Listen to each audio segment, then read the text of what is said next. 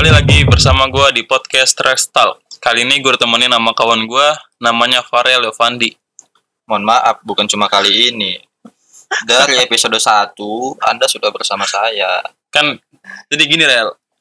Kali ini kita kita ini nge-record Apa ini kita udah mulai podcast? Udah dong. Aduh. Ngapain lagi nih? Ini kita nge-record tanggal 4 kan? Ah, Nah, 10 hari lagi adalah hari spesial bagi kita dan teman-teman kita. Wah, wah, Waduh. wah.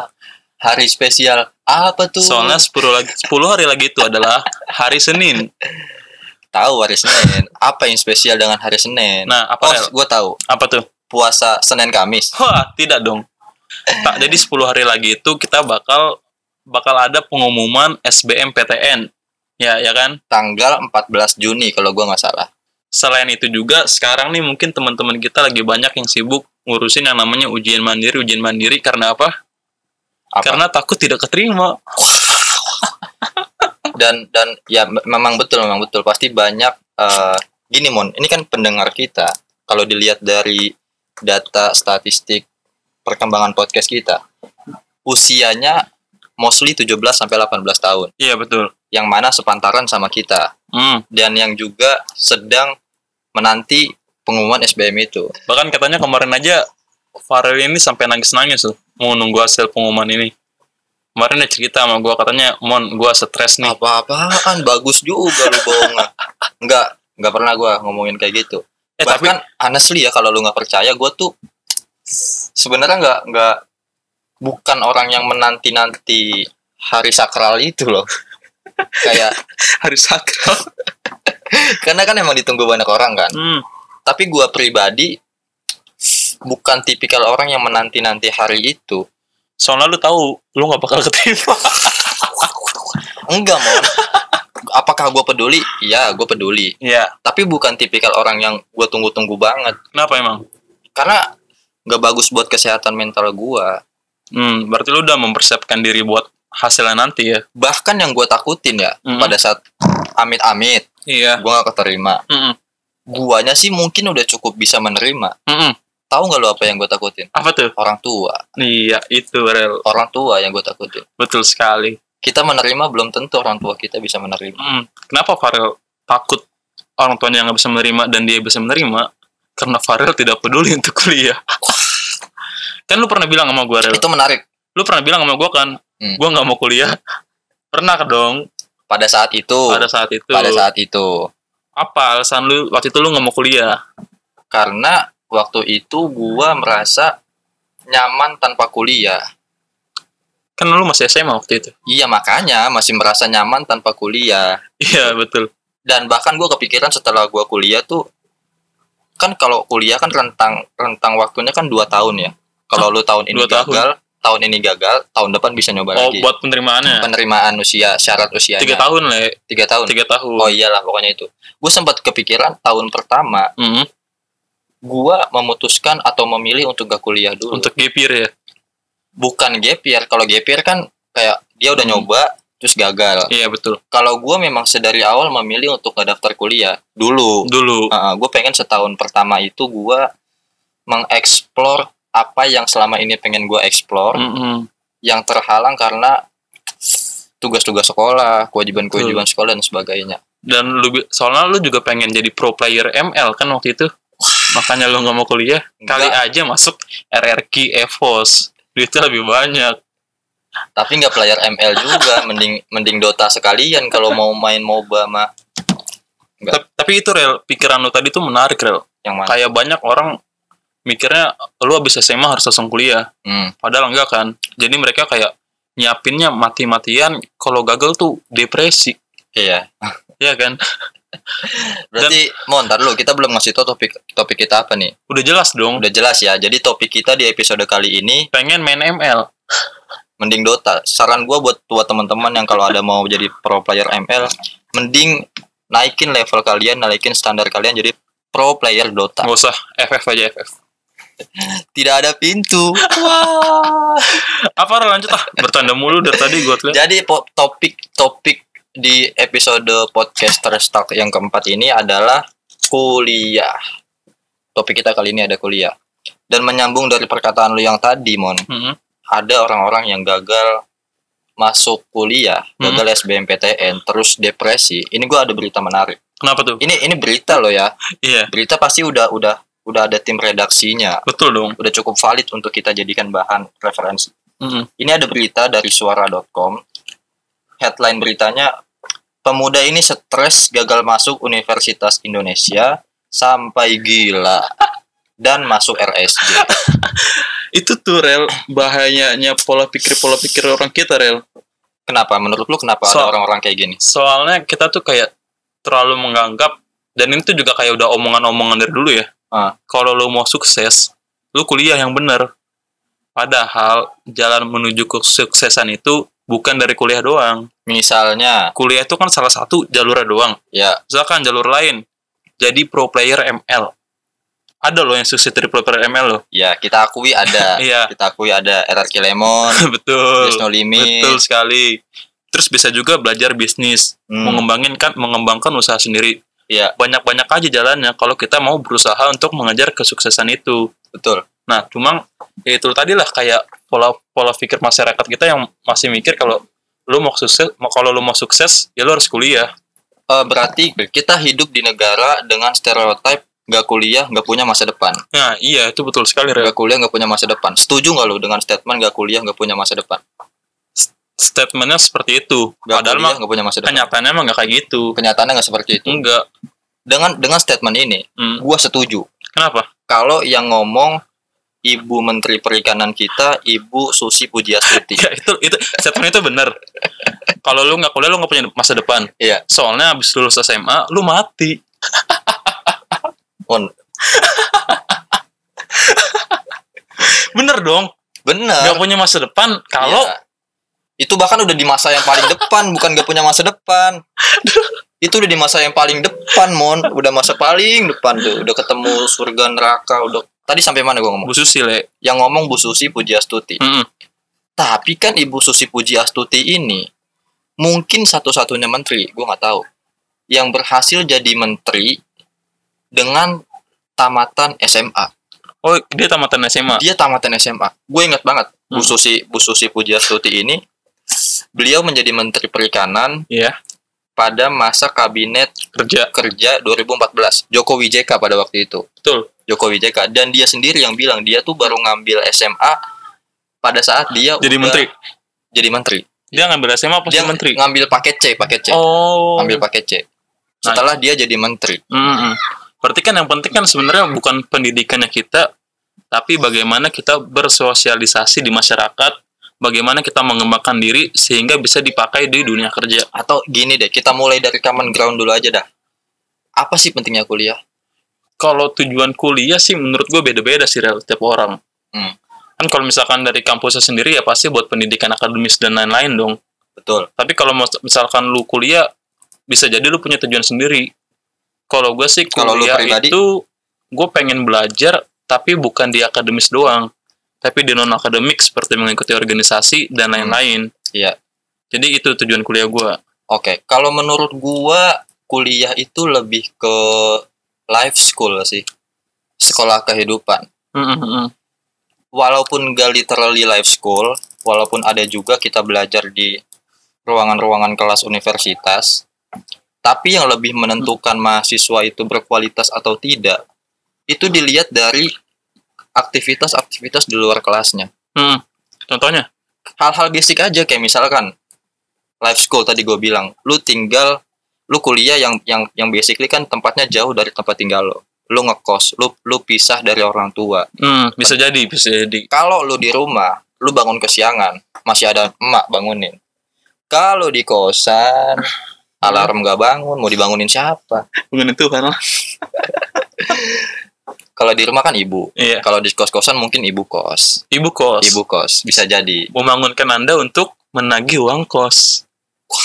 itu kalau akhir bulan Akhir bulan. kalau akhir bulan Tapi itu mak- sih kalau menurut gua betul Ba- sih. ba- banyak itu contoh salah satunya aja kayak misalkan lu dikasih jatah uang bulanan Mm-mm. nggak mau tahu gimana caranya taruhlah satu juta satu juta ini lu harus bisa pakai cukup untuk satu bulan Iya, betul, betul. jadi keputusan-keputusan yang lu ambil selama masa kuliah lo itu pure dari, dari keputusan lu sendiri gitu karena Iya. lu udah pisah dari orang tua itu kan life school sekolah kehidupan pas kuliah itu kita bukan belajar akademis doang tapi kita belajar mengelola hidup kita sendiri lah ya titik awal kita belajar mengelola hidup iya uh-uh. bagaimana kita mencari relasi dengan orang Hmm. bagaimana kita mengatur keuangan Hmm. dan lain-lain lah betul terus ada lagi yang menarik rel apa nah kan biasanya kan kalau kita kuliah tuh kita milih jurusan-jurusan ya Ah.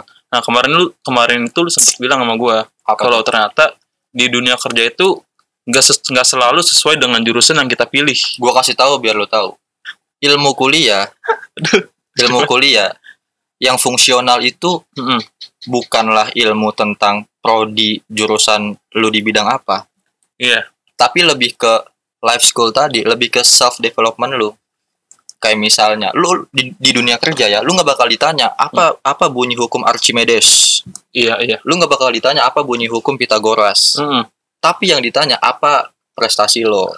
Apa Betul. yang apa karya yang udah lo buat? Bagaimana lu bisa public speaking? Bagaimana lu bisa presentasi di depan orang? Mm-mm. bagaimana lu bisa riset olah data bikin hipotesa dan sebagainya? Itu sih menurut gue yang lebih kepake betul itu ya? yang lebih fungsional ketika masuk dunia kerja. Akademiknya tuh nggak 100% kepake ya. Ada tapi nggak semuanya. Bahkan di dunia kerja nanti mu- mungkin kita belajar hal-hal baru untuk mengurus pekerjaan kita. Hmm, dan betul. ilmu itu belum tentu didapetin pas kuliah. Belum tentu. Ya kan? Tergantung dari bagaimana kita menyikapi itu. Nah makanya itu kalau kita kuliah tuh sebenarnya bukan penting di akademiknya tapi penting ke life schoolnya tadi ya. Life schoolnya kalau menurut gue ya. Dan life school itu tuh nggak harus lu dapetin pas kuliah doang. Iya. Lu nggak kuliah pun juga bisa lu dapetin asal lu memang mau berjuang buat Nah, hal itu. ini balik lagi ke yang tadi nggak kuliah nggak punya masa depan. Mm-mm. sebenarnya yang yang yang dipelajari di kuliah itu kan life school. Iya. kalau buat menurut kita berdua nih ya iya betul. life schoolnya kan. Mm-mm. yang sebenarnya life school itu nggak mesti di kuliah. Mm-mm. iya dong. Atau gini lah anggap kuliah sebagai sebagai jalan untuk kesuksesan. Iya. Kita anggap sebagai kuliah sebagai jalan kesuksesan. Benar benar. Tapi kalau lu nggak bisa menjalani life school tanda kutipnya dengan baik ya tetap aja anda nggak akan jadi lebih baik dengan kuliah gitu.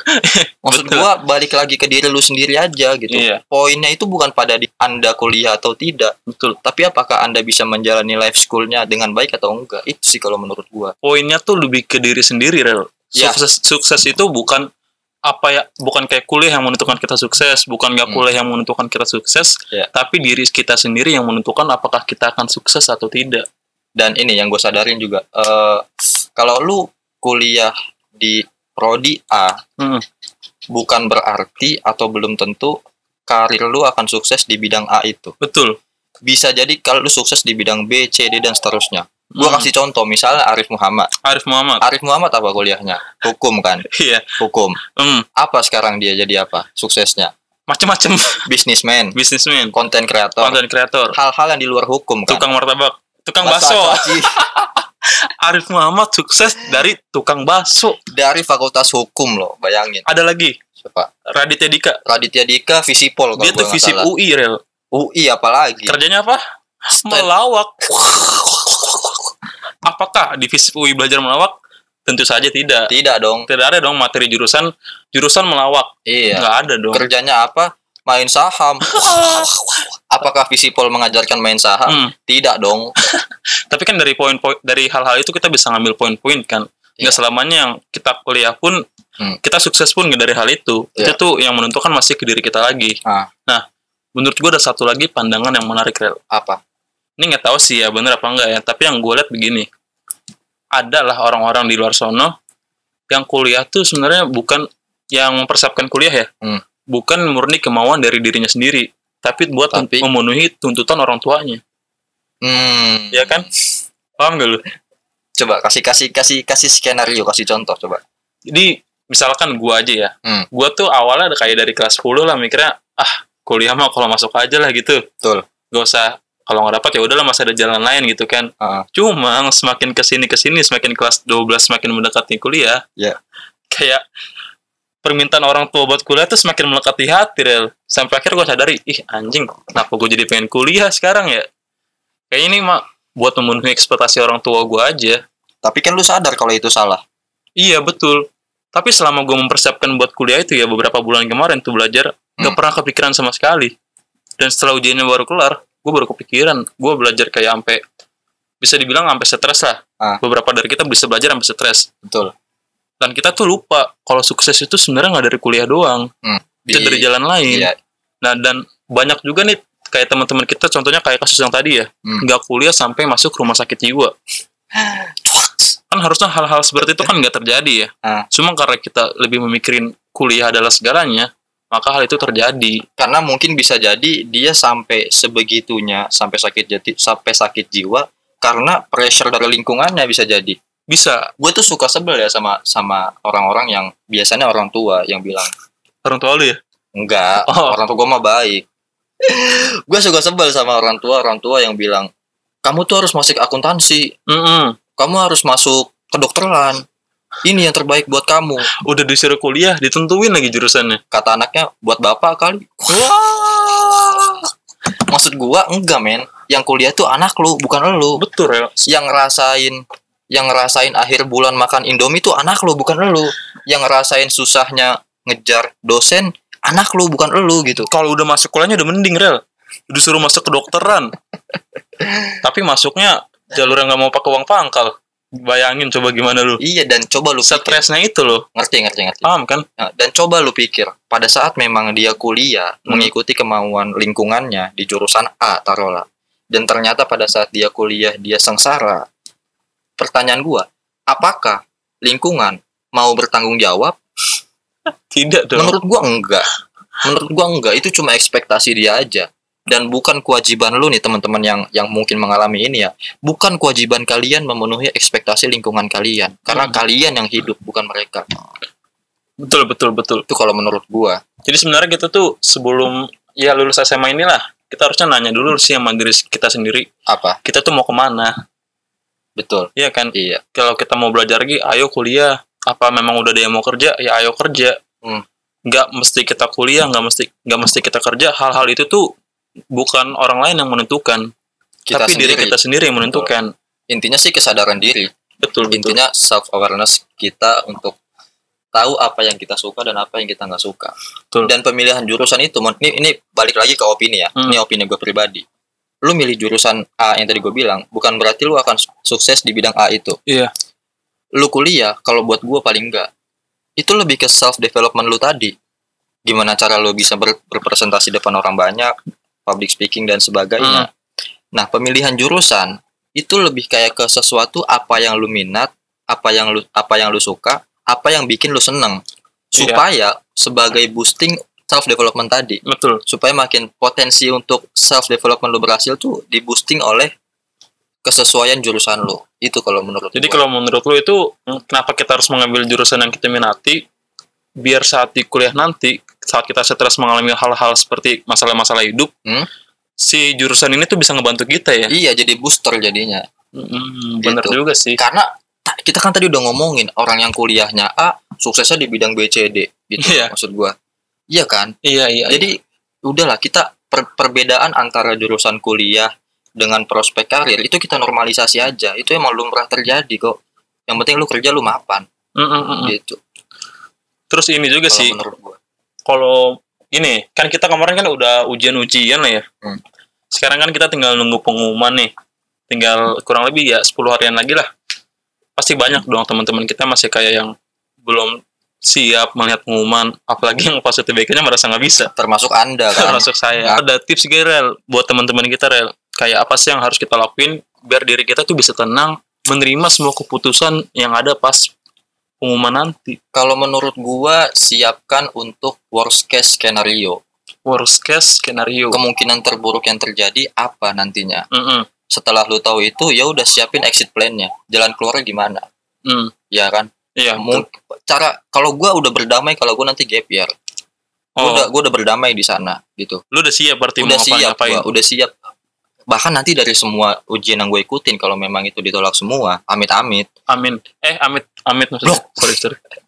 Amit amit. Gue udah gue udah berdamai dengan hal itu. Gue udah siap untuk year gitu. Berarti kalau dan balik lagi gini mon. Eh, stigma menurut gue yang bikin susah kita menerima itu sih stigma yang tadi sih nggak kuliah nggak punya masa depan.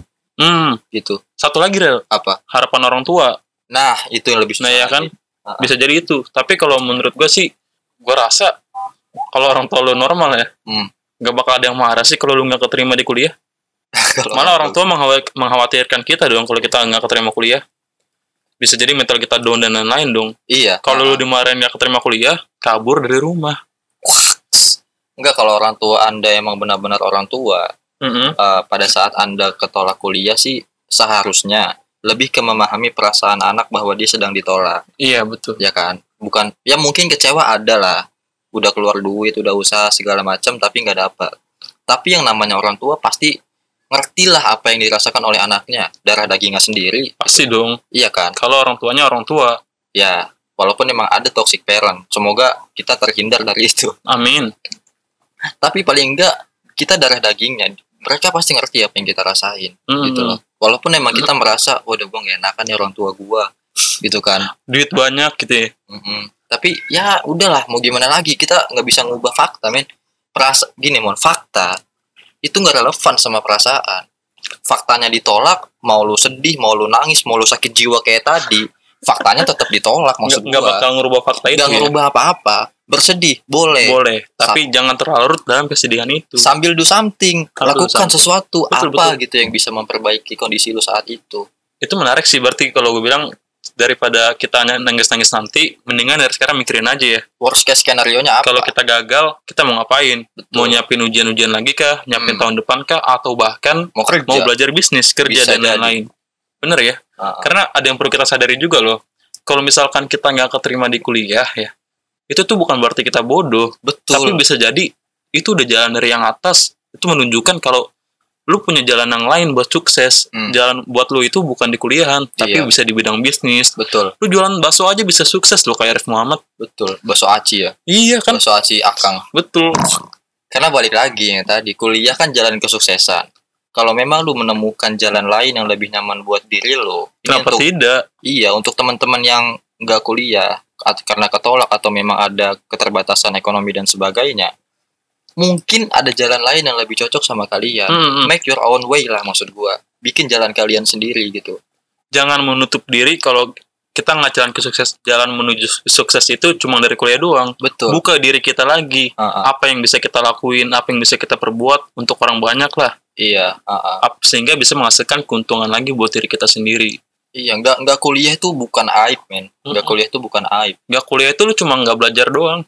belajar cuma di di beda beda ranah aja maksud gua iya, gitu. nggak belajar beda di jalan aja belajar di gak sih kampus maksud gua maksudnya. beda jalan aja maksud Iya. gua gitu loh ya kan dan stigma nggak kuliah nggak punya masa depan itu Bodoh. menurut gua nggak valid sih betul nggak valid lah. valid kalau yang ngomong ibu Susi Pujastuti tadi yang jadi menteri pada saat tamat SMP gitu kan Hmm. Ya, tapi kan nyatanya dia SMP bisa jadi menteri tuh gitu kan udah lah maksud gua jangan sampai ada yang sakit jiwa kayak gitu lah maksud Hmm. gua kan cuma gara-gara kuliah yang seharusnya lu bisa pilih jalan lain cuman karena sakit jiwa kan jadi ketutup semua jalan dong Iya, malah jadi tambah nggak sukses kan? iya kan malah makin menambah beban dong Ya pokoknya itu sih ya dari kita ya.